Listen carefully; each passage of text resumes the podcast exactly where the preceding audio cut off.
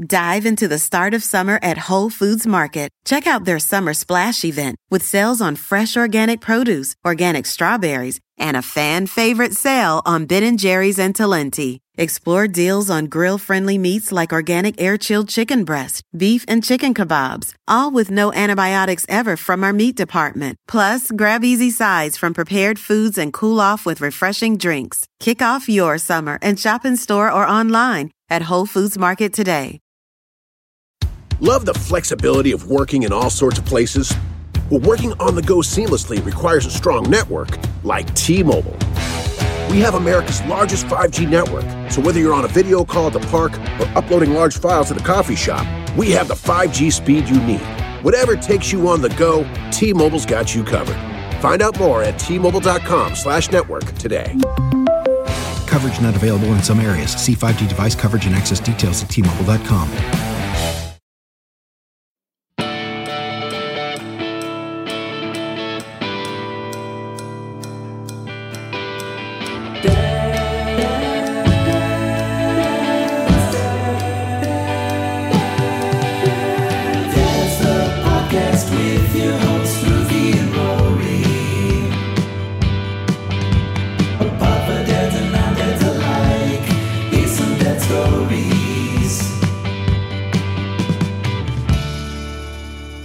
Ruthie, Yes. I have a confession to make to you and to our listeners. I bite my nails. I don't bite my toenails. Don't be a fucking piece of. Some listeners like, oh, your toenails. I didn't say that. I bite my fingernails How long you been doing it for? Forever. Me too. When people are like, you know, use a nail thing, I'm like, I don't like it.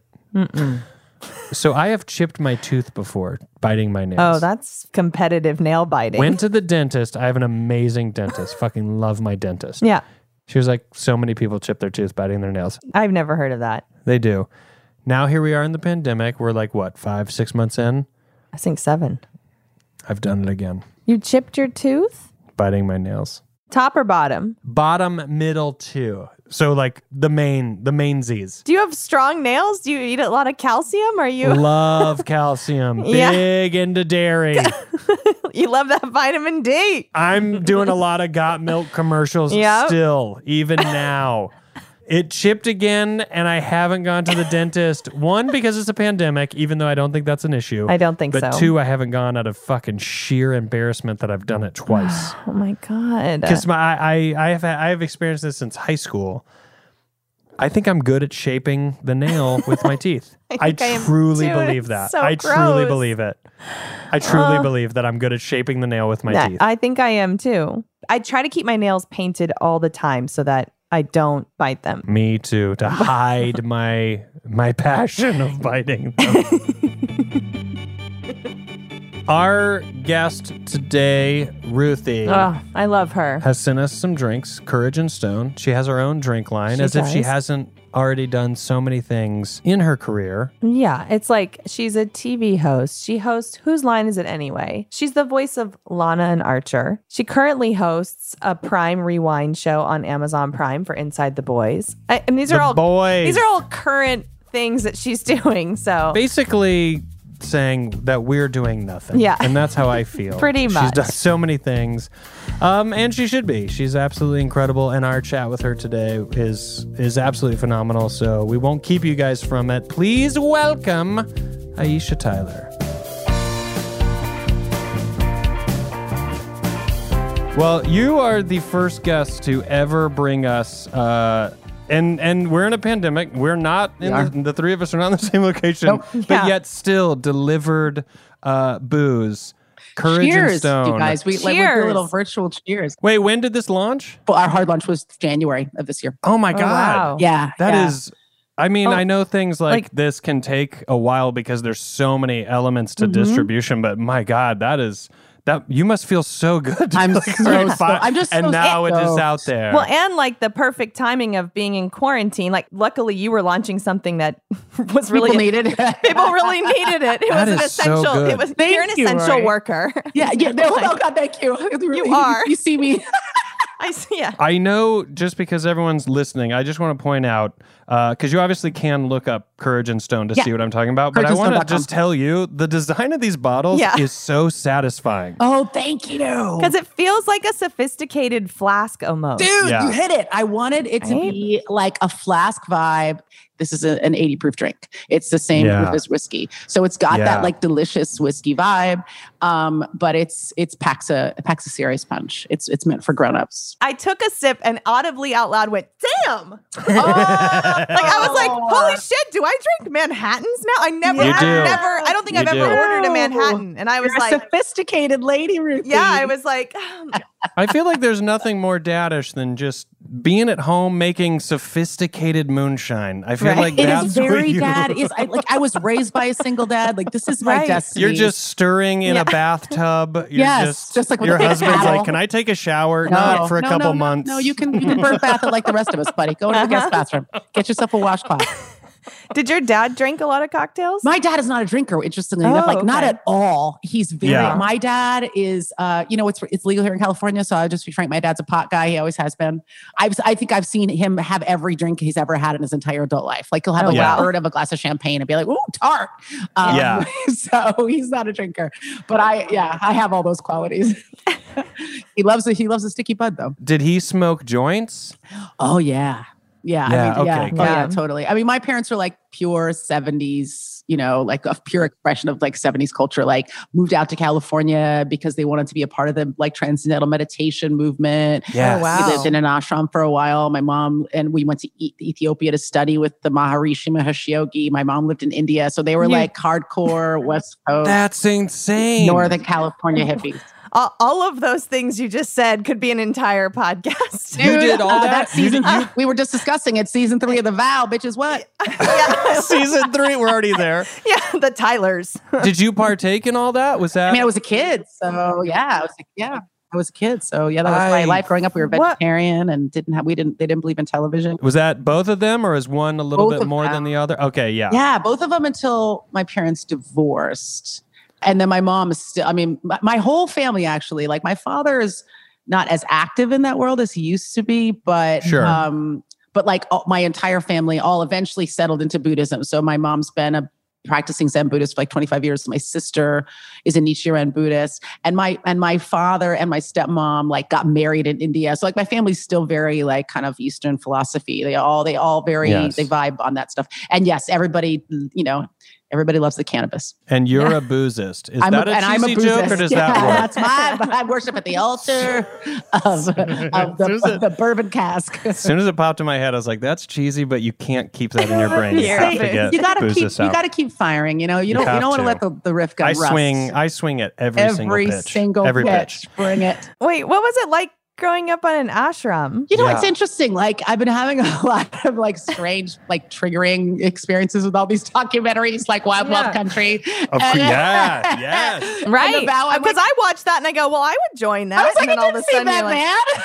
right. It's- it's yeah, strange. Wild Wild Country until, they Until they started tried to kill poisoning the people, food. it yeah. seemed pretty I was like, yoga. they're making they're out. hugging. They're, you know, And you're like, just Yeah. nature, garden. people getting together, community. They were helping all the homeless people, man. They were taking Yeah. off the streets. I mean, like I, recognized a lot of Wild Wild Country. Like that, like a lot of that was very much a similar to my my childhood experience. But Mm-hmm. I, but I never, and I and I, I mean, both like at the time and now, didn't have any like negative experience with it. Right. Um, We lived in an ashram that's still there um, in the Bay Area called the Siddha Yoga Dham uh, Foundation. That's the name of the organization. And it was like a really safe place to be a kid because it was a compound essentially, uh, even though it was in the city. So, you know, you're a kid, you could run around like crazy and, you know, because you knew all the adults, the parents all knew each other. You know, Yeah. you had a lot of autonomy, you had a lot of independence. Like you had a certain responsibility to do, you had to do chores like you wouldn't, you know, in, in- at home too. But, Yeah. you know, if you weren't doing homework or doing chores, you were just like hiding in cubby holes and playing with the other kids and, you know, stealing candy. It, it was like very enjoyable. I mean, I was very aware I was not like other kids. right. I was just thinking as you said all that, like we're we're so informed of our reality and our perception of what things are that a lot of times we don't know that other people don't have the Right. same setup and they don't have the same background and their parents are different. It's you know, it's a lot of people, myself included, it really doesn't hit you for maybe high school where you start going to school with people that exist on different income levels. Right, You're like, right. oh, Oh. the world is filled with different oh, people. Oh, not everyone- everybody drinks their juice out of empty jelly jars. Exactly. Yeah. Oh my Yes. God. That was a major realization for me. Oh my God! Yes. You're like, wait, it's not Yeah. everybody's. Everybody's uh, uh, China, not just like three in mismatched plates and seventeen j- grape Some jelly jars. from the grocery store, the bank that you got, like from Yeah. signing up. Uh, uh, yeah, no, I, you know, the, if I had lived on a, like on like on a r- ashram, like in the country, I think you're right. I would have had a much more kind of ice. But what the problem was, or the challenge was that my, you know, my parents were very much like, you know, I mean, poor, working class, but I was. Uh, ugh, so annoying. I was a gifted kid, so like I went to like a much nicer school than we could afford. Do you know what I mean? Yes. So I was like, Yeah. that got into the good school, uh, Yeah. and so I was very aware, like very aware that like you know because my I, I'd go to school with like you know a, like a tofu sandwich. You know what I mean? Yeah. And like an apple. Yes. And the other kids would have like Twinkies and Jello and you know ding dongs. And I was a be- Yeah. I was a Right. beggar. I was literally a beggar. Like, do you remember you'd like trade? Like I've got bologna, you've got peanut butter Oh, and jelly. yeah. I would be A like, I have nothing. percent. What can you Yeah. discard? That was Yeah, that what can was I just negotiation. have? I will take your your rejecta. Whatever Yes. you are not consuming, I will consume on your behalf.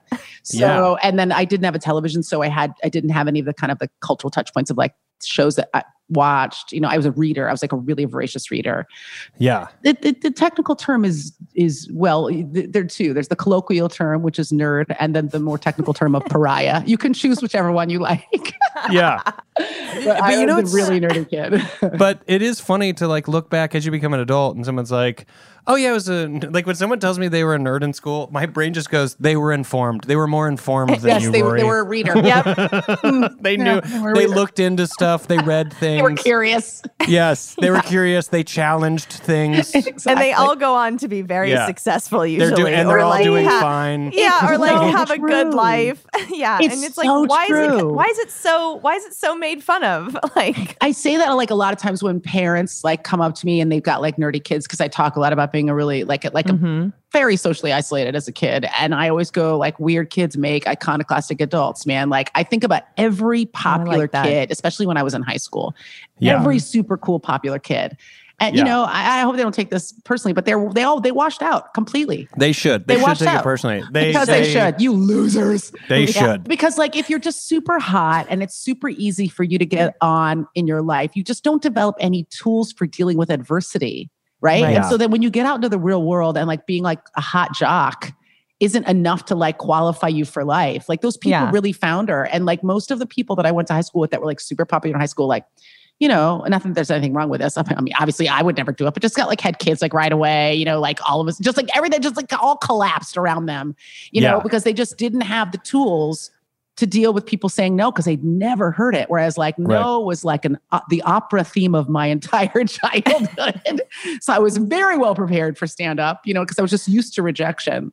Yeah. Um, what was your, if you don't mind my asking, what when you said you were a gifted kid, what was like the the gift? You were just very smart. I was just super bookish. Like I was, Yeah. I was just like a hardcore apple polisher. I mean, you know, like I used to be the kind of kid that would like after it was time for bed, like I'd read under the covers with a flashlight until like three, four in the morning. I'd read on the bus so long that I'd miss my stop and end up at like the terminal at the end of the thing. I'd read walking down the street and I'd fall down. I, my dad had a motorcycle and he had to build a special harness to hold me on to him because I would read on his back and then I You would, would? like tip off. The, oh, I was obsessed with books. Yeah. And then my That's mom would so take me to the library and I would on Saturday and I would just spend the whole day at the library, uh, just hanging out, not doing homework, just look, looking at books and reading books. And my favorite books for a very extended period of time were pathology books. So I'd go to like the, the science section and look at like goiters and tumors and homunculi. Okay, let me okay, let me Guys, back up. when I say nerd, I am not. This is not a joke. All right, I'm not fucking with you. This is real No. shit. I would look. I'm at getting like, rid of nerd. You were just Yeah. fucking smart. Smart. Like, yeah. Super fun. Genius you were level. like you know when uh, when I when I sometimes theorize, theorize in my mind like all of the different uh, fantasies of well, what potentially happens if we w- when we die if let's say something does happen you're one of those people that like you get to reincarnate you go back into your life but you get to remember everything so you're great? already I hope so so, ahead of everything. really so because I got a I got a lot of scar I got a lot of scars. I really like. It'd be great if I could just hold on to whatever knowledge I learned from all these injuries. I Um, I also love the da- the the image of your your dad as this you know very hippie pot smoking but like mo- Oh, motorcycle. Like there's My some dad- clashing in here if that I people love. out there listening want to envision my dad, okay, Yeah. he is Action Jackson Okay. on a Yes. black ninja motor, like Kawasaki Ninja motorcycle, with like a black helmet, leather, but then also smokes joints. My dad is like legitimately the coolest guy ever, right? He's still If like you that. hadn't mentioned stepmom earlier, I'd ask if he were single. Because I mean, he he- sounds Everybody loves my dad. Everyone's like, "Where's your dad?" I'm like, "Get away from me with that I- bullshit." yeah. What's his name? His name is Jim, James Tyler Jim. I picture your dad taking that helmet off and the Yeah. joint is already in his mouth. In his mouth, and lit. it's smoking. It's perfectly unmolested. It's a Yes. fatty and it's unbent. And his little girl's on the back with a pathology book. And like, I'm, and I'm, yeah, I'm Dad, like, Dad, I'd like, to, goiters. I'd like to explain homunculi Yeah. to you. Yeah. They are Yeah. typically just hair and teeth, but sometimes an entire separate like, human has formed inside the. Like, I, Sweetheart, I am so baked right now. Yeah. I am slammed. I cannot handle what you're saying. I have a thousand because my dad raised me. My parents separated when I was 10, and I and my dad Mhm. raised me as a single dad. So here's a very good story about my dad, and there's a thousand of them. Um, I did smoke for a little while in the eighth grade when I was uh, starting to be cool. Cigarettes or are you getting into pot? Both. Um, Okay, yeah. And you know, this was my first. This is my first foray into having like a friend group, uh, Okay. and I was really trying to be cool uh, with these. And were you guys still on the ashram or had you moved out of there when your parents divorced? No, we moved Yeah. out of that at, at that point. They were divorced, and I was living. So I was 13 years old. So I was living in San Francisco, and I'm. This is like this is like when I first formed like my first like lifelong friends, Mhm. uh, and and I was I was still like, oh my god, I got I was getting incredibly hazed at this school. Like the, I was just Oh. really like crazy because it was my first public school. I went to public school for one year in eighth grade, Mhm. and um and I was just like eight feet taller than all the other kids, and like just a total fucking weirdo. And so I would just get hounded in the hallways. Um and Ugh. and then once these kids were trying to beat me up, What? Yeah, yeah. Oh god, guys, like I had a really, I had like a, I had like an after. Who goes after an eight foot tall woman? But you know, but she's shrinking and she's got her nose in a book, you know, and people are threatened by things they don't understand, you know. Uh, Always. Yes, you know, uh, Exhibit A, the president. So I, Yeah. um, Yes. so these kids were trying to beat me up, and then this really nice guy like stuck up for me, and he became my my first like real friend. Uh, and then he's been my my best, best friend my whole life. I was like, he was the be- I was the best man in his wedding. Still, still to Oh, this day. Still to this day, one of my greatest Oh, friends. I love that. Yeah. that is so movie esque. yeah, it is. Like- we, our whole life. Yeah, I was, I was, I was a groomsman in his wedding. He was best man in my wedding. So, uh, but we, they, they, these are like cool kids, and they smoke. They listen to heavy metal. So I was hanging out with like Yeah. the metal, the metal stoner kids. So you were doing it right. Oh, I I love that. really eighth grade. I killed it in eighth grade. I got like one good year uh, that before I went back. It d- disappeared back into my homunculi and, go- and goiters. and um, and I had I my dad figured out I was smoking and he told me to stop and I said I would stop and I insisted that I did stop and I pulled all the things you pull. You're like, mom, someone was just smoking by me. Dad, someone Uh-huh. spilled the beer on me. I don't. I smell like beer because someone spilled it on me. And Yeah. uh, I was at West Portal Station for people who are in San Francisco, smoking with my friends. And my friend goes, my friend Neil goes, dude, there's your dad. and I had a cigarette like it, it- up to my lip. God, that like, just make my Uh, stomach drop. And my you dad was just, that. it was just like, imagine it's just like a black motorcycle and a black man with a black helmet. And Like- AC ACDC is just back in black. Oh, yeah, Metallica. We're slow. Metallica. yes, yes. Like, and he's got binoculars like stuck Oh. into the visor hole. He's watching the no, he does There's no yes, but my dad used to follow me around on his motorcycle. That's a fucking dad. That's just a classic Jim dad. Tyler. Such hardcore dad energy out of my father. I there was, like that There there were no lies in my house. Like there was just no way to get away with anything with my father. He knew Yeah. everything. He knew it. And uh, he just he was and he Did was he, just did he always there. approach you though? Did he approach you, or was it like when you get I home? think I just saw him and I went like I I went ooh. you ate the cigarette. yeah, And he, had, yeah, from a folded it distance, you over, just know, saw like- him Yeah. oozing Yeah. disappointment. It was just so disgusting. nodding. I just spent yeah so much Yeah. of my childhood disgusted with me. God, I love that. I love a dad that just to even has the time. Yeah. Yeah.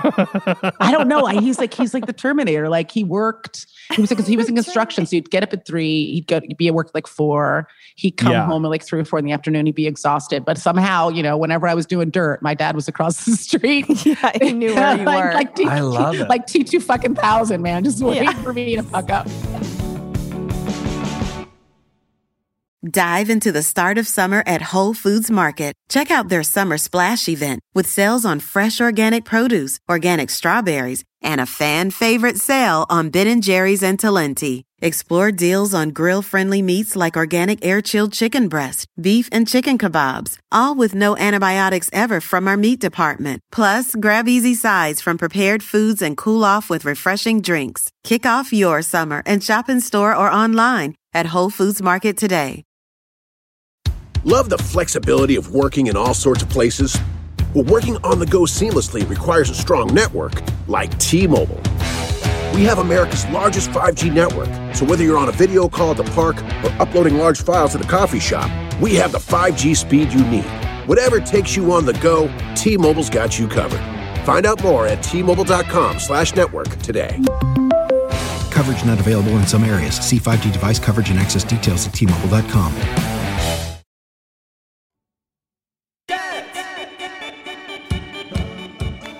When you when you said that your when your parents split and you were raised uh, by your dad, how did that like come to be? Was that like were I whenever I see that in a TV show or movie where like the kid is like given the choice, I'm always like like even just saying it out loud now, my palms are like sweating because of the stressful anxiety yeah. of what that even is. But is that what you you went through? Was like where would you like to stay, or how how did that happen? I always I have this joke that like, you know, it's only white people that like kick the kids back and forth. You know what I mean? And fight like black people are just poor, poor, it's not even white people, it's just rich people. Poor people are like, okay, how the fuck are we gonna work this out?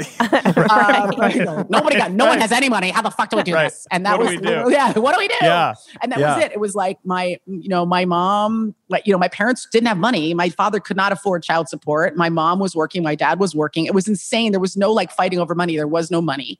Right. So, you know, they decided they were each going to take one kid. And, you know, my father was, which one can care for itself? And that was me because I was the older one. And my mom took the younger one. that feels like so much high anxiety for for everyone involved. Like, oh my god, like that, that's it's uh, so funny. Like, I don't know that I was anxious about it at all. Like, I, yeah, okay. I, I mean, like, I'm really thinking back and like, you know what, like injuries fade over time, but I just remember like my, it, like my parents were like really forthcoming people. They're like, this is the deal. We really love Yeah. each other. We can't figure it out. We're going to break up. I remember being like, oh yeah, they gave it a try. I remember being very clear. I was like, oh, they gave it the old college try. It's very mature. I think it's Yeah, the mature. it sta- is. it's just the truth. Yeah. That's the truth. We really love each other. We don't want to be together anymore. We're always going to love you guys. Uh, we can't afford to take both of you. And so, you know, your dad, you know, he's a guy and, you know, he's a great guy, but he probably needs the one that can like make its own sandwiches. So I went with my because you'd probably have to like get yourself ready for school in the morning if your dad's leaving at three or four in the morning, right? Exactly. That's the most dad statement that's ever Yeah. been said on this show. Is like, look, who can kind of do their own thing? I would say, Yeah. who can make their own sandwiches and like can figure out how to do their own homework? And that was me. Yeah. Yeah. Yep. Um, but later, it, you know, what was great was like I interviewed my dad for my podcast years Mhm. ago, um, Girl on Guy, which is, is retired, but you can still find it on the internet. And I asked him a lot about it, and he's he really, you know, it's so great to finally see your parents as people. Yes. Oh, that's like so true. He, and he told so many great stories about being a parent because you know he was always really loving, but he was also like a little, you know, kind of a little not remote. He just he was your my father, right? So there- he had like an imperious quality to him, and it was so interesting to hear how vulnerable he felt as a single father, like how frightened he was Mm. Yeah. and how worried he was about making mistakes. But he said, like, he really needed me. He said, you know, like, I probably Aw. would have just been like partying all the time. I mean, I was like newly single. I would have been like totally like, you know, running around like a maniac, which I get now that I'm, you know, older than he was when he took me because I run around like a maniac all the time. You know what I mean? I don't have any kids. So, Yeah. but you know what I mean? how, how how old is he at the time of like it being just you and him now? I think that my dad was probably like maybe 35 or Oh, Oh, yeah, wow. yeah. So like, you know, 33, He's so young. like young, like super young, right? So like, of course he would have been running around like a crazy person. yeah. And he's like, you just, he's like, you grounded me and you gave me like structure and it became really, imp- the things that were important to me kind of generally became really specifically important to me in terms of my relationship with you. yeah. He's like, you really saved me. You say, you helped me figure out my life because I had to Yes. be very available for you. And Yeah. that was something that I never thought about back then at all. You know, it just, Yeah. My dad was either perfect or he wasn't giving me enough money. Yeah. or he was stalking you to see Or he if you're was smoking creeping cigarettes. around like T2000. Yeah, totally. Terrifying. He's shit out of still my friend. always just watching you from a distance, a hundred yards. He's outside right now. I'm convinced. Yeah. I I love that because I I mean not only is there such an honesty in that, but what I I, I have a five year old daughter and I know exactly exactly is not the right word, but I know I know what that where that sentiment comes from of how you grow and change and find structure from someone who's so much younger where we don't grow up to think that we can impart wisdom from people who are younger than us and i mm-hmm. mean we live in a society where we don't think we can gain wisdom from someone who's five years younger than us. Mm-hmm. That's how our brains are. I, I, mean, I, Totally. I think it's why our country is the way it is. We don't open our eyes to People younger ideas. curious, I mean, look who's running for president. Oh my They're- God, Yeah. seriously. It's like we're not curious about other people and we we're just so confident in our own point of view that we that like Yeah. we'll reject even like evidentiary information in favor of like reinforcing our own worldview. And I think that's Yes. why, you know, like bipartisanship has died and we're so combative because like people can't they can't tolerate cognitive dissonance, right? So like I believe something and then you present me with evidence that like refutes that belief. And instead of just being like, huh, oh shit, maybe I Yeah. should like learn a little bit more about this. Maybe I should be open minded. We just go, well, fuck you and fuck your ideas. I'm right. Yeah, And- I'm older. We always yeah, just we think older. retrench. We retrench. Well, everyone's like so uncomfortable Yeah. to be wrong, yeah, right? Like to just admit, like, oh, I was actually wrong, yeah, and then you have to like- sit. You have to sit with that. You have to sit in that moment. such a lack be of maturity, oh. right? Well, we live in a country where we're so afraid to give the car keys to younger people. And when I say younger people, I'm talking about 50 year olds. Mhm. exactly, exactly. Like, oh, that guy's he's only 44. What Yeah. if you know? yeah, yeah. But I mean, I think that like the thing I'm learning as I get older, I don't know if you guys are noticing this, is like, well, first of all, I like myself more maybe because I've just stopped giving a shit. But also, uh, like I really do know how to do things better than I did when I was younger. Do you know what I mean? Like without a like I know best, I'm just like, oh God, this is so much easier now than it used to be. And it's just because I've lived a long time and I've made a million mistakes. Yeah. Right. and like Yes. Absolutely. and like so I'm just like, I'm not afraid to make mistakes again, but most people are so terrified of looking wrong Yeah. uh, that they'll Mhm. just either not try something because of of fear of failure, or even when they fail, they like you said, they won't admit when they're wrong. Which I think like the the mark of maturity has been like, well, I fucked that shit up, yes. but I'm going to learn and I'm going to do it better next time. It's like we just Mhm. get the first part and no one wants to do the second. Yeah. Admitting you're wrong and being wrong is the most relatable thing. No one understands the person who's always right because it's so insanely ridiculous. because it doesn't exist. I mean, this president is a perfect example, right? He just, he just Yeah. he Right. say what the fuck he wants all the time, and he'll say something completely different than the thing he said the day before, and he insists Yeah. both things are true. But it's all the So other insane. people that keep buying like a new bag of shit from him every single day that I, I Yeah. really, I worry Right. about. Not in a dismissive way, like they're just normal people trying to live their lives. I'm like, but like, how are you just like buying like a different line from this guy every day? Without Yeah. without questioning it, and what does that say about you and your own Well, worldview that it's so in your whole flimsy? life. yes. And your own brain. Yeah. Yeah. Like, Yeah. like think for yourself, you know. Age of Aquarius, dude. We're entering into that age of honesty, My parents truth, would love this shit information. from you. Yeah. Mercury in retrograde, something about Mercury fish. is in retrograde Retrograde's been, right Mercury's been now. on retrograde for about a decade. It's all that's uh, whenever they, somebody's wrong, someone's like Mercury's in retrograde. It's like shut the fuck. It's, that's just where it You know, lives. yeah, yeah, fucking spell check, bitch. Don't blame Mercury. Reread your fucking essay. Yeah, leave Mercury You alone. signed, and you also, signed a bad lease. Yeah, it's not, it's not the planet's fault. You're lackadaisical. right. uh, going back to what you're saying of, of like mistakes and stuff, I think that world of stand-up comedy really uh, teaches you that because there's no way to there there is no path to being a successful comic without horrifically embarrassing and failing so many times to the point where it can't touch you anymore Yeah. and then you can do it and then you're like oh oh this crowd doesn't like me well then i will fucking rip them apart I and will then somehow they'll like you. and then they'll like you and then they like you because they can't touch you and they don't even know they don't even understand that collectively They are touching. They're they are kind of bothering you. I feel like you encapsulated stand up perfectly. Like that, like I, I I say that a lot. I like whenever like maybe comics would ask me about it. And then like I wrote a whole book about failure um called Self-Inflicted Wounds that was literally about Yes. what you said, which is that the path to greatness it- it's through failure like you you have to you have to fail you have to embrace it like aggressively Yeah. and you know that that success is not the absence of failure but persistence through failure but i don't think it's you know i mean i think that applies like in any endeavor but i think in Yes. stand up more than anything like you cannot get funny if you are not bombing like bombing Yeah. you there's just no way to be to become like truly confident and truly self-aware as a comic without just Yeah. like literally perishing over and over on stage until like you said you're bulletproof but even Yeah. more than that like you realize that like even in failure like you have control over how you react and also eventually you realize you have control over how the audience reacts it's only when you fear them that you lose control of an audience Because they sense it. yeah, yeah, and you you sense Yeah. it. I mean, you start to even if you don't know, you start to there start to be these like subtle physical and visual cues that indicate to them that you're out of control. Yeah. Did you start in San Francisco? I did, I did, Yeah. yeah, Um, which was a great place to start at the time. I don't really, I can't really speak to the culture there now, but like it was a really good place. I mean, it was really tough. It was Yeah. a really tough city. Oh my start. It was God. really yeah. really hard. I mean, it's San Francisco and New York City or and Boston. I feel like Yeah. those three. And then for other stuff, Chicago, but like definitely San Francisco and that yeah, boom of murder. The.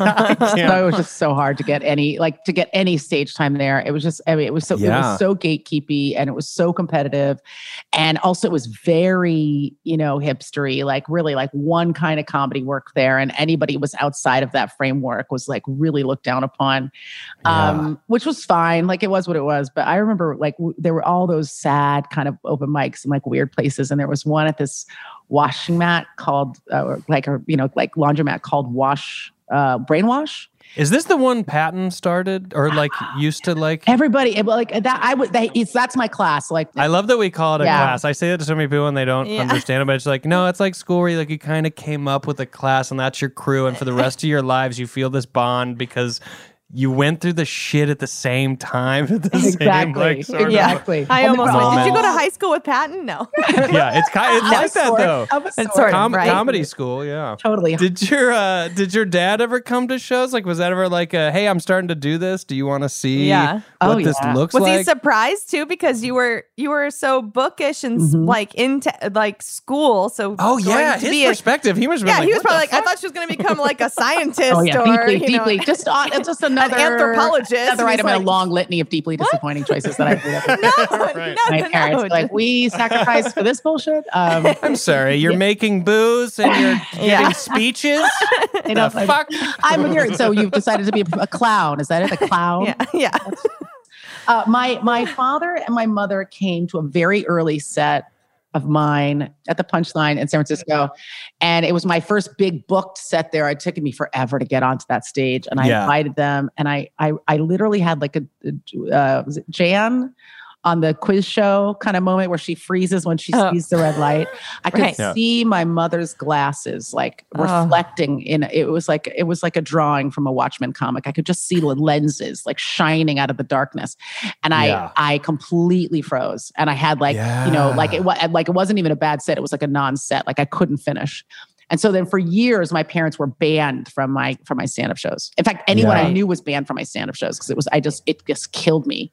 Yeah. Um, and I was like a real, like I was like a baseball player back then. Like I had, I had lucky socks and I had a lucky shirt. I had to eat Oh, yeah. this before the set and all that stuff. So it took a long time before my I would allow my parents to come see me again. And I think the Yeah. second time my father came to see me might have been when I was doing the San Francisco comedy competition. I think his comment was something like, "Well, you're gonna have to get a whole lot funnier to keep up with these guys." Aren't dads?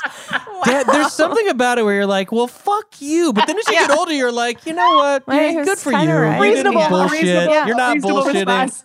Yeah.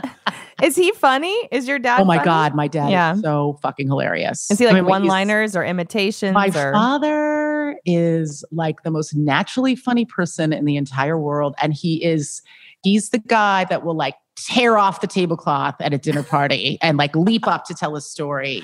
And Yeah. his stories are all incredibly filthy. I, I, you know, there's so many of them, but there was I don't know if it's the booze, swear, but I'm falling in love with know. your See, dad. I'm literally like, I'm telling you, Aisha, I wish you were single. I'm sure your stepmom is wonderful. I'm gonna uh, call your She's dad delight, tonight. but I understand a lot of Yeah, people are falling, like falling into this spell. motorcycle, joints, comedy, ripping tablecloth. Jim Tyler, goddamn. Christ, Jim, Jim so lives it up. funny. He, he he goes. There's so many stories, but but the, and I don't even remember the exact setup. But my father was a construction worker for most of my life, and at one point they were working on a on a, a job site where there. Do you remember that there was like a, an endangered owl that was like back in like the in like the 90s? Oh. I think there was like Mhm. some endangered owl, like a snowy owl or a spotted owl that was like endangered in California, and there was some kind of restriction on the site. And there's a lot. There's like construction sites are like hellholes, right? It's just like Yeah. like toxic masculinity, like on fleek, and you know everybody's just like walking around trying to slap each other in the face with their dicks, and uh, and it's also incredibly racist. I mean, you know, like like people Yeah. like you know, I, mean, I was just like it was the worst. I just like the dick slapping. dick. Just some dick slapping. if you weren't getting slapped on. in the face with a random dick, someone was Yeah. calling you a name. I or- want two TV shows from this podcast. Yeah, one you of you and your dad growing up, and one of slapping dicks in slapping faces dicks at a on construction site. sites. Exactly. And we're working You- on a development thing right now. You're just sitting down to eat your nice bologna sandwich Yeah. and pop, you get smacked in the face with the dick. Yeah. And then you go back to your car, you know, because Yeah. you want to eat a piece and someone's dropped a cinder block near your windshield. Yeah. I mean, they're just like treacherous, treacherous places. yeah. But they got in a fight about uh, on the website, and the foreman was like yelling at my dad about something, and it, somehow the spotted owl came up, and my father. Oh my God. this is not even as funny as I think it is, but it's just this is my father to a T. He Goes, you know what? I'll fuck the spotted owl, and I'll fuck you too. Classic line from my dad. He's just trying to show, like, look, I'm crazy. Endangered I or not, I don't up. give a I was fuck. slapped the slotted dick in the face with my dick, spotted owl in the face of my dick. That was sma- slap you in the face of my dick. I will Oh say my that one interesting thing that happened when I was a kid was my father, who had always been just like a laborer when I was in the, um, I feel like when I was in the eighth grade, but it must have been later. It must have been in high school. He went Mhm. back to become uh, operating engineer, and uh, which is like a pretty, you know, Is my that- dad is a really smart guy, but like grew up in Pittsburgh, very poor, and ha- only finished the eighth grade. So he's just one of those people that just is like naturally Started really, working, like, facile right away. Smart. Yeah, started working, had to work to Mhm. support his family. Yeah. His father died like when he was really young, and a military related death that I actually don't really know much about. And so it was Yeah. just my dad and four sisters and his mom. And so he started working in high school. Wow. And so he, when he finally went back to get this certificate so that he could be a, a crane operator, he it was all math. I mean, it was just incredibly, you know, complex geometry. And so um, one don't think one of of like the most like important parts of my childhood was like helping my dad with his math homework. yeah. Which Wow. I did for the whole time that he was in this program. I'm telling you, I it's am a so show, cur- Aisha. I want this to be a show, a TV It is. show. This is a show. It is. I want I- this to be a show. like you helping your dad with his math It was, it's like was one of the best times of my life, you know, because my dad had always been taking care of me. It was really lovely to do that with him.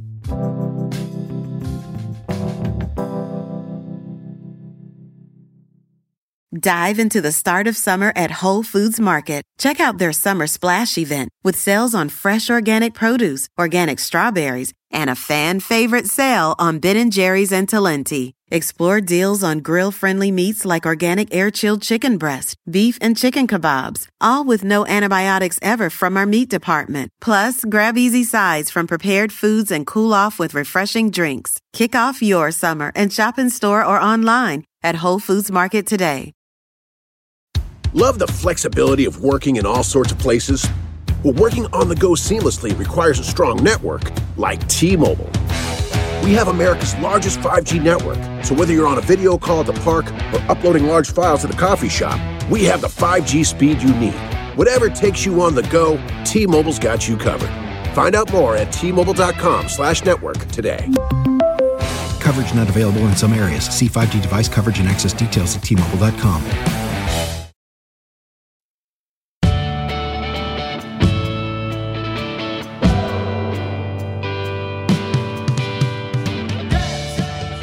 What do you think was that catalyst of your dad going from like that that blue collar Pittsburgh life, which always just I have such a specific image in my head, probably just from playing in Pittsburgh, but that that very specific blue collar image, and then like getting into that that more hippie lifestyle, like to take that plunge. God, I'm really falling in love with Jim today. I, really Jim, is, Jim is pretty special. What you. was that turning point? Do you think has he ever has he ever said that? I think he was Yeah. just a bohemian soul, right? Like, Okay, he- yeah. You know, when he was young, like after, like, like when he was around 18, uh, one of his sisters had moved from Pittsburgh to DC and he just wanted to explore the world. So he moved there too.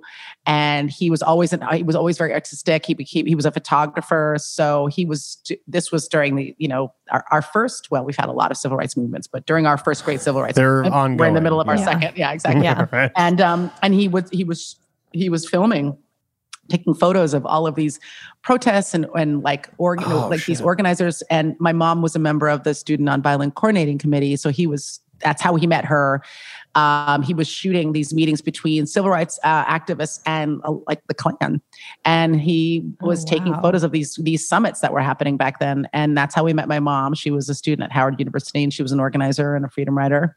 And I think that like you know she was even more of a of kind of a bobo than he was, you know. And they and they came together and were both just very bohemian spirits, and then got married and and moved to California. So, you know, God. that classic amazing. kind of and I think that's the thing, right? About curiosity. Like, like you don't Right. have to you don't have to have had an interesting experience to want an interesting experience. And I Sure. think we Mhm. continually paint people with the brush of what where they're from rather than the brush of like where they want to go and i think that like the idea of saying to yourself and others like i don't know everything i want to learn more about the world i'm open is really self-defining versus what we hear a lot of people say which is like i know everything i've experienced everything i need to experience I, i'm fully baked i mean i want to be figuring shit out for the rest of my life and i'm fully Yeah. willing Yeah. to admit that I, I i shit the bed on a regular basis uh, and then i typically fling it at somebody and blame them but i you know like that that you're open you know that you're open to Right. know to, to to to to admitting that you don't know what you don't know um, Yeah. which i think is a really like a lo- like lost right now in modern culture you know Oh, I agree so much because I think it's also that that is that it's not just maturity it's something uh, it, it's something else. It's like deeply embedded in the the soul to actually be like this isn't where this my heart my soul is not here. It's not in this lifestyle. It's not in this thing. I am someone else and i'm i'm willing to take that that leap to go try something completely different. I think when you see so, you see someone go from you know for instance your dad going from blue collar working class Pittsburgh, which I feel like is just Very the, working class, the very- definition very, yeah. of that, you know?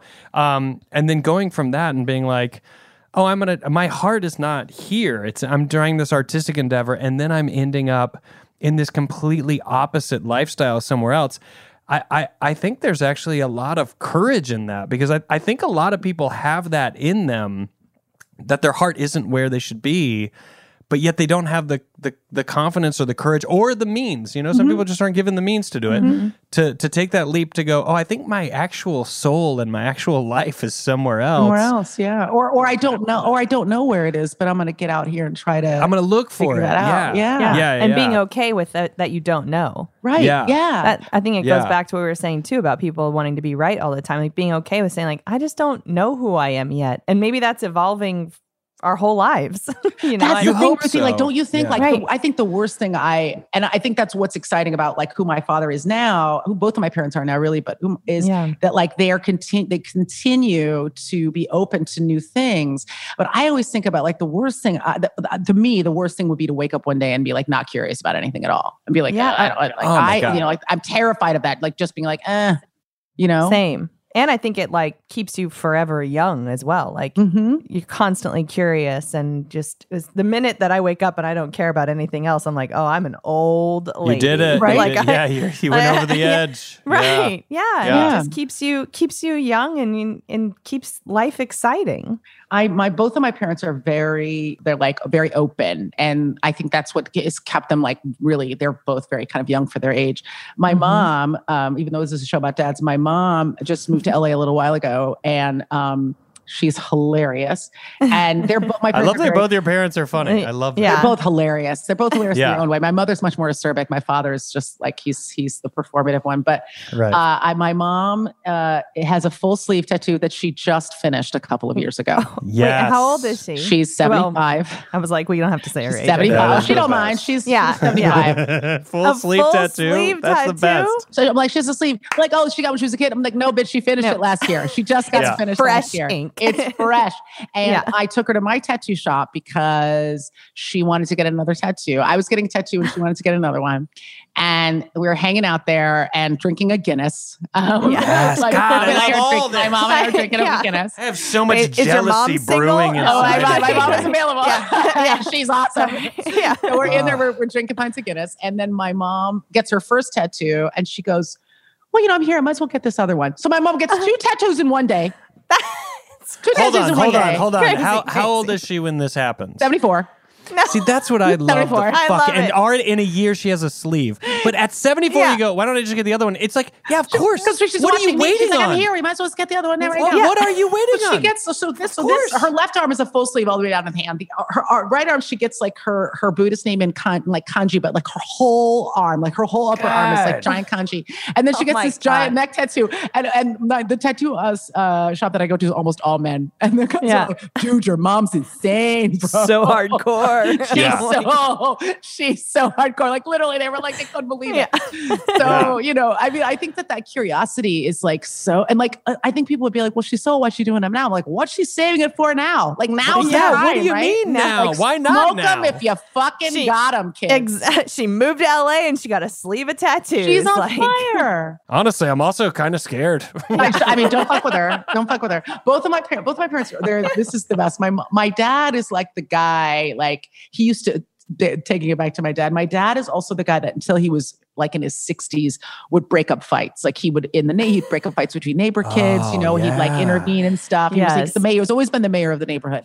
And then at one point he's like, okay, look, first of all, I'm getting too old to do this. But so first of all, you never do this because typically when you break up a fight, they both turn on you and beat the shit out of you. But my dad is like Yes. big and imposing, so he was never really worried about it. And he was always breaking up the Jim. I mean, Jim. Jim is like Jim, Jim, adds value, guys. Jim Yeah. always adds value. both of your Jim parents breaks are up just a peacekeeper. Just, like yeah, get just the fuck stepping in, outta here. guys. Guys, we can Yeah. talk this out. And he and also keep in mind he's stepping and breaking up fights super fucking high. He is yeah, very yeah, like high super when he's doing stoned, so he can't even feel it if you hit him. Right? He's delayed reaction. he's like Juggernaut. He feels nothing. You just He's got Pink on. Floyd going on uh-huh. fucking repeat in his He's mind. an equalizer because it's just kind of like it's easy, guys. Why is everybody so upset? Everybody, Yeah. Yeah, hey guys, here's a joint. They're chill like, oh, you know what? He's right. He's Yeah. right. he's Let's right. He's get always along. right. yeah. Let's just Right. get along. Let's just talk. Why don't we talk about it? I try to think of like when he stopped. I don't know why I brought that up, but he, when he stopped breaking up fights. Oh, it was probably like it probably was his 60s. But one of the last fights he broke up was like a guy being mean to his girlfriend, hitting his girlfriend, Mm. Oh, and he yeah. and he came out and he told the guy to dad. lay off. And the guy took a swing at my dad, and he connected. And then my dad literally Oh my- he he is he is juggernaut. He like just hit this Yeah. guy with like this kind of you know uh, yeah like this Like- giant like you know barrel of a fist. And Yeah. like just like you know, and the guy was young, like he was 25. I was like, come on, old man. The guy was like, Yeah. "Pop," and just Yeah. dropped Yeah. the kid It's to like- the ground. And then he got home and he's like, you know, I should probably stop doing that. yeah. It's like, yeah. The next kid might the, the next kid might just not like take a missed swing. Like it might be more serious.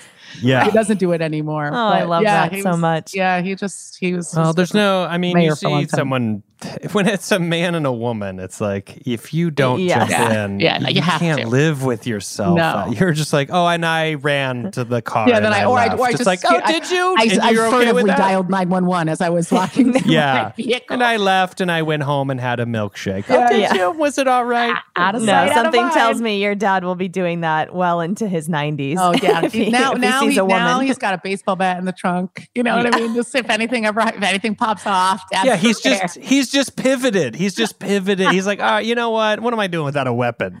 Like, the upshot of this podcast is don't fuck with Jim Tyler. yeah, Don't fuck with Jim. that's, That's, the name the, of this that's the title of this episode. Don't fuck with Absolutely. Jim Don't fuck with Jim Tyler. Yeah. He's got a crowbar and a bat and just Yes. and but like a bat with like spikes in it. Like he's Yeah. old Like school we- we prepared. like a Be there. There superhero might not. poster I for him. confirm nor deny. But I will say this is this is what led me to that. So he came down to LA like three or four years ago for the premiere of my first feature that I directed. And it was so Mhm. cute. Cute. And um, you know, he lo- he just loves people. He like he's in his element. He can tell stories Mhm. to everybody. Yeah. Everybody loves my dad. So um, uh, we're talking for a while, and he says, oh, "I've got to go. They're waiting for me." I'm like, "Who's waiting?" He's like, "My audience." I'm like, "They're my audience, Dad. This is Yeah, my party. This is not your party, Dad." He goes up and does time before the film yeah, starts. yeah. Just a tight five that he's been working on Yeah. for a while. I know you guys are going to watch the movie, but I know you're here for me. And Tell here's you a little what- bit about my kid. You've done so many things. Has there ever been a point in your your dad's life? Has he ever like sat down? Eh, like, have you seen it in his eyes where he's like, "What the fuck is your like? I can't believe I am fifty percent responsible for the creation of you, and then this is what you." You went and did with it. Like it's bizarre. Is he that kind of person? Is he that like, hey, let me open up and, and tell you? And the only reason I asked is because the hippie thing. I feel like Yeah. you know, they- they're more vulnerable. I feel like, and I, I, I don't know that I'm a hippie, but I definitely lean that way when it comes to vulnerability. And I just wonder, like, is that? Do you have that kind of relationship with him, where he's like, Aisha, know, what the fuck are you doing? I, you know what's so weird is like I don't. We've never had precisely that conversation, yeah, and um, so so so so there are two answers to that, or three. The first is that we never had precisely that conversation. I work really hard to try to like make myself available to him. yeah, Um, I feel like he was so available to me when I was young, and that's like it's. And I'm, you know, busy now, and and so like I'm really working hard, especially because he's in his 70s, to like just be kind of like just show up at my dad's and like sit in the backyard and you know eat, million eat percent. enchiladas, right? Just like be Yeah. available to my dad. Yes. Um, but we never really talk about that stuff. We just kind of hang out, and where I'm getting like the casual time I had with my dad, you know, like 30 years ago, and I'm trying Yeah. to have that again.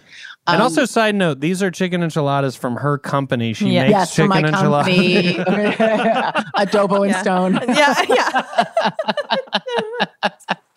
I'd buy it. um, I do think he. I do think that he sees that like m- my, my peripatetic nature comes from his. Like he's always a real like a worker and a hustler, and you know he Yeah. was. And I think he knows that I've uh, gotten his work ethic. And whenever he says congratulations, I always make a point of saying like you know I'm this way because of you. I you know I like I Yeah. learned it from you Yes. because he says like you're God, you're such a hustler, you're such a worker. I'm like Dad, like I got this. This ethic, work ethic from you. Like, this is why Yeah. I'm this way Yeah, because I think sometimes also when you're a parent, um, I, I'm not a parent, but I, I hear this from my mom Right. more because she's a little bit more divulgent, uh, like about her inner life. That like she's Sure. like, I made a lot of mistakes. I'm like, you made no mistakes. Like you were a human being. You love the shit out of us. You got it done. I don't I don't really nurse like a lot of you know I don't I don't have any I don't nurse any resentments. yeah, And I, so it's important to me remind my parents like, oh, like you're looking back and picking all the things that you think you did wrong. I'm just here to remind you about everything that you did right. You know. yeah. Um, Were you always like that? Did you get to a certain point? Were you ever angry with them? And Oh, I was 'cause that's such- furious with my father. For, oh yeah, so pissed. I because I love that. I'm, That's- I'm, that's I'm hearing you say that right now, and I'm like, I gotta write these notes down and then call my parents and apologize. I apologize. gotta call my dad and- right now. I gotta call my dad. I gotta call my mom. And be like, I'm sorry, you guys were just human I'm so beings. sorry. I'm really I know you were doing the sorry. best you could. I'm sorry. like, I mean, they were like, my mom is always like, oh, I've been drinking wrong. old fashions Yeah, all I'm- afternoon. I'm I super love you drunk. so I'm much. hanging out with Aisha Tyler all day, but I love you guys so much. I can't hug you. That's why you know. Say Yeah, it. yeah, but you're just a human being. You're trying your best. I'm sorry, I'm such an asshole. Yeah, Think about I'm it this sorry. way. Like, think about like all the ang- like. I was super mad at my dad. Like, I didn't speak to him for a while when I was in high school. You know, like I felt like when I went away to college, like the way that we that like our that relationship ended was like really painful for me. And you know, Mhm. I think. Uh, like I was mad at him that he wasn't more like loving about it. Like, you know, he made me sell my fucking car. I was so pissed off Yeah. at him, you know, like I was pissed. Um, Yeah. And then I just remember one day, like uh, uh, being around a friend of mine who like maybe had lost their dad or the dad was really sick. And I just said, shit, if my fat dad fucking dies. And like Yeah. this is where it ends. Like I'm gonna really regret it. And Yeah. and I I just decided to forgive him for the stuff I was pissing him about. And what I realized then, which is something I really believe in now, it's just that, like, look, if you've got stuff to work out, like it's important to work it out. But but for the Yes. most part, being angry with someone is just really like like sitting in your own your own poison all day long, right? And your 100%. parents are just people, and you don't realize that until you're their age, and you go, "Oh shit, they were like caring for a person. I haven't put on pants in three weeks, Yeah. and I'm mad at them that they fucked up a little bit." Like, dude, Yeah. do you know what I mean? Like, Uh-huh. like I Yeah, but said- you hate pants. I Yeah. mean, that's I not really your fuck pants. You got to Fuck- forgive fuck pants yourself. 2020 is really Yeah, what is my seriously. hashtag for this year. That's your Yeah. that's your slogan You in 2024. Fuck pants. So No, like but when- you're- once that's so you- true though. Like once, yeah, once you're their age, when they were when they Mhm. were literally responsible for your life, and you realize like Yeah. how little you know, you just go, okay, like I, you loved me. You did your best. You were a human Right. being. I could, Yeah. could relitigate this shit for the rest of our lives, or I could just put it down and we could move on and I could have the time with you be something different than what it was before. Yeah. And and that, you know, I decided I decided to do that very young. And then um That is so I like I mean it's it's not surprising. You were reading books on the back of motorcycles. Right. the fact that you were reading books on the back of motorcycles, it's no surprise to me that you had that rev- that very like intellectual fucking revelation that people don't have forever, but at a very young age to realize like, ah fuck, you just have to let that stuff go and move on. There's people whose lifetimes they don't ever let it go. But you also, know? you also think you're letting them off the hook. You're not. You're letting yourself off the hook. Yes. You are freeing yourself from carrying around this bag of shit that you've been nursing Yes. your whole life. Which I'm Mhm. not even telling that your grievances aren't legitimate. I'm just saying, like, is this what you want to hold on to for the rest of your life? Now, if your parents were abusive or you know are Sure. cruel or remain that way, that's a different conversation. But Yeah. if you're Yeah. just pissed off that like you know your dad made you sell your fucking mint ass Yeah. Opel Manta, which was some bullshit. fuck Jim. Now I hate Fuck Jim. Now, yeah, yeah. and wanted room for all his motorcycles and my cars. Now I'm 180 on Yeah, Jim. It's I like, don't. I, I'm glad he has. I'm glad you have a stepmom. She sounds I know, great. she's Lu- great. Lucky She's her. delightful. Yeah, I'm not interested in him anymore. Yeah, But you know that it's just like it's just you're just you just decided that you're gonna what's the old saying like drinking poison and hoping it kills the other person. You're just you're just gonna be sick the rest of your life. Like put it down. yeah. you start to realize that no one really knows what they're doing because Yeah. you, when you are a kid you are like oh parents know the rules and parents know the process They're and parents know the thing. And then you go Yeah. stay at a friend's house and you're like oh their parents are like that. They must know better. And then at a very young age and i want to say probably around five or six or whenever you have your first sleepover and you see how other parents Yeah. are if you think they're doing better than what your parents are doing you start to think your parents are fucking assholes Mm-hmm. and it festers and it festers and then you get to high school and you're like all these other parents are great and then you hit like your 30s and you go oh fuck no parents are great No actually parents are great. no They're parents- the best parents are okay they're okay the best parents in the world are okay parents And also the parents who think they're awesome all universally suck ass. Yeah. All these parents running around thinking they've got it dialed are total fucking pricks.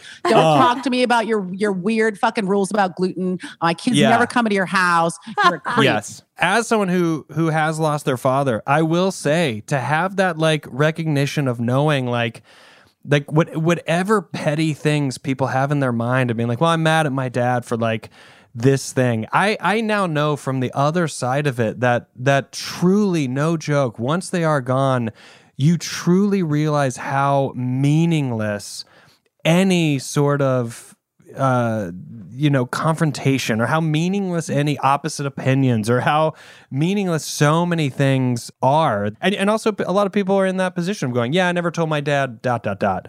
So it actually is like great when you hear someone like yourself say yeah i i have this relation with my dad because at an early age i realized what it was. I think a lot of people just don't realize what the relationship actually uh actually is. And and once you realize what it is it can become something really really great and really meaningful i'm gonna actually start to call jim my dad and You give can. him a He's ring he, he tonight. guys. He's got love enough for everybody. Really, honestly, I'm not a big enough audience for him. Uh, so he really. He, he, he, We're he we're needs- coming for it. Thanksgiving. We'll all get Yeah. tested. He'll love it. we'll get Yeah. tested we'll show up yep. I mean, I think like you made such a good point, Rory. Like I feel like I feel like I I I realized I was lucky that I realized like, okay, I'm just gonna make sure I say the stuff to my dad that I need to say. And Yes. the rest of it I'm gonna let go. I, I guess I do wonder, like, do you do you- are you a different father now because of like those realizations? Do you do you parent differently? One, you know, one million percent. I think when you have a a kid, you sort of it's so strange. Immediately, you forgive your parents. maybe, Like- maybe like not out, maybe not out loud. But yeah, maybe not out loud. You can't show all your cards.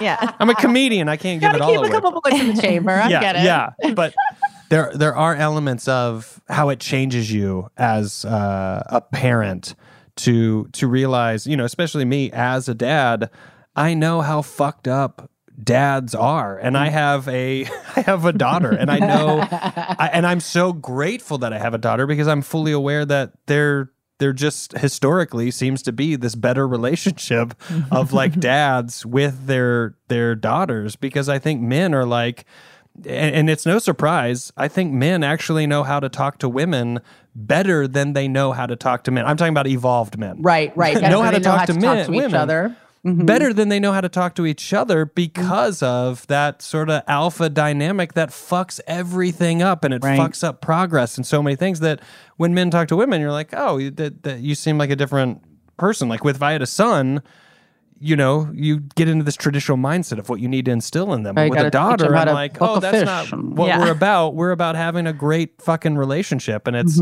and it's uh it's so great. But yeah, I, I carry a lot of that. You, I, I think that's just what time is. You start to realize you're just this link in this giant chain of people that just gets passed on, and whatever you do is just is what you do. And I think that's why. uh you know, if my, and I'm not trying to blow smoke up your ass, but if my daughter in however much time from now is like, I have my own uh, liquor brand, I'm going to be like, Jesus, that's fucking crazy. But then also, I'll know I'll never need to buy liquor again. and that's, really what Jim that's really is Yeah, going the through. important. That's That's, really the, important. I'm gonna give you. I'm gonna give you since you have a, a young daughter. I'm gonna give you all the. I'm gonna give you the advice of my dad. This feels like a nice parting shot that my dad would give me when I would leave the house from school. So my dad was like a big aphorism guy, like a big sayings guy, and he would always like give me these little sayings when I would leave. And um, one of his favorite ones was "Keep your grades and your draws up."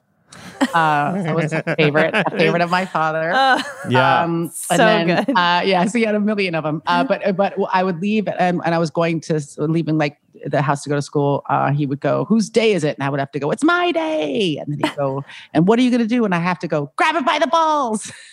yeah. And then he go, "And then what are you going to do?" And I go, "And twist, and twist." And look at you. yeah. so there you go. That is why I have my own. And food look company. at you. Courage that and stone. that I Yes. every morning. We now we now know what this means. Courage and stone. We now know. Grab Twist life by the balls and twist and twist. Uh, thank you so much for being on the show today. Yes, this was thank you. fucking so great. it was a And the fact that we got to drink, like Yeah. you said. No one- Thank We're now going to be doing this on every podcast. We'll just be Or- we'll just be pushing your brand for everyone. Everyone's like, oh, thanks Yes. for doing this. Courage and Stone by Aisha Tyler. You guys had it yet? No, sorry. Every episode. yeah. We're never going outside again, guys. So we, Yes. gotta, Never, we gotta we gotta make ourselves happy wherever we Uh, can. thank, you so much. it was much. such a blast. Thanks, guys. And there you have it, folks. Uh, Aisha and Tyler, you can keep up with Aisha by following her on Twitter. She's at Aisha Tyler. That's A I S H A. These days, uh, she's hosting Whose Line Is It Anyway? And she's back as the voice of Lana in season 11. Can you Season believe that? Of Archer. Fucking wow. I know. Plus, she's in a new movie called Friendsgiving, and it just came out on video on demand. So I can't wait to check that out. I've never talked to her before, and that was so fucking delightful. It really was. That's one of those conversations I could have gone for another hour. I could have just kept going. yeah. Courage and Stone, check it out. It's her new line of ready to drink cocktails. They are her personal recipes, and they've taken off like crazy while we're all at home drinking alone. Some of us not alone, but I gotta say, and and like I said, Ruthie and I tasted these drinks. They're incredible. So visit courageandstone.com to learn more and Yeah. order your own. Cheers. Cheers. That's our show. we'll be back next week with a brand new guest. Dad's the podcast is produced by Jen Samples, Nick Liao, and me, Ruthie Wyatt. Our executive producers are Joanna Solotaroff, Adam Sachs, and Jeff Ross. Engineering by Will Beckton and Anya Jeshik. Our theme song is by Strange Hotels with additional music by John Danick.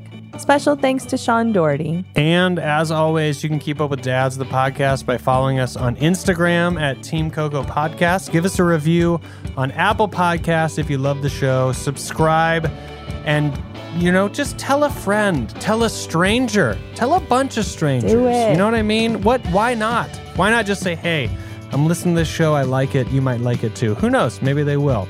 There's so many ways you can show your dad pride, and that is one of them. So, thanks for listening, and we will see you back here next week.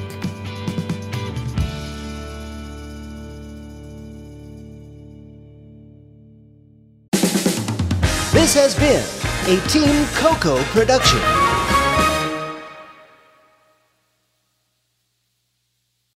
Love the flexibility of working in all sorts of places? Well, working on the go seamlessly requires a strong network like T Mobile. We have America's largest 5G network, so whether you're on a video call at the park or uploading large files at a coffee shop, we have the 5G speed you need. Whatever takes you on the go, T Mobile's got you covered. Find out more at tmobile.com slash network today. Coverage not available in some areas. See 5G device coverage and access details at tmobile.com.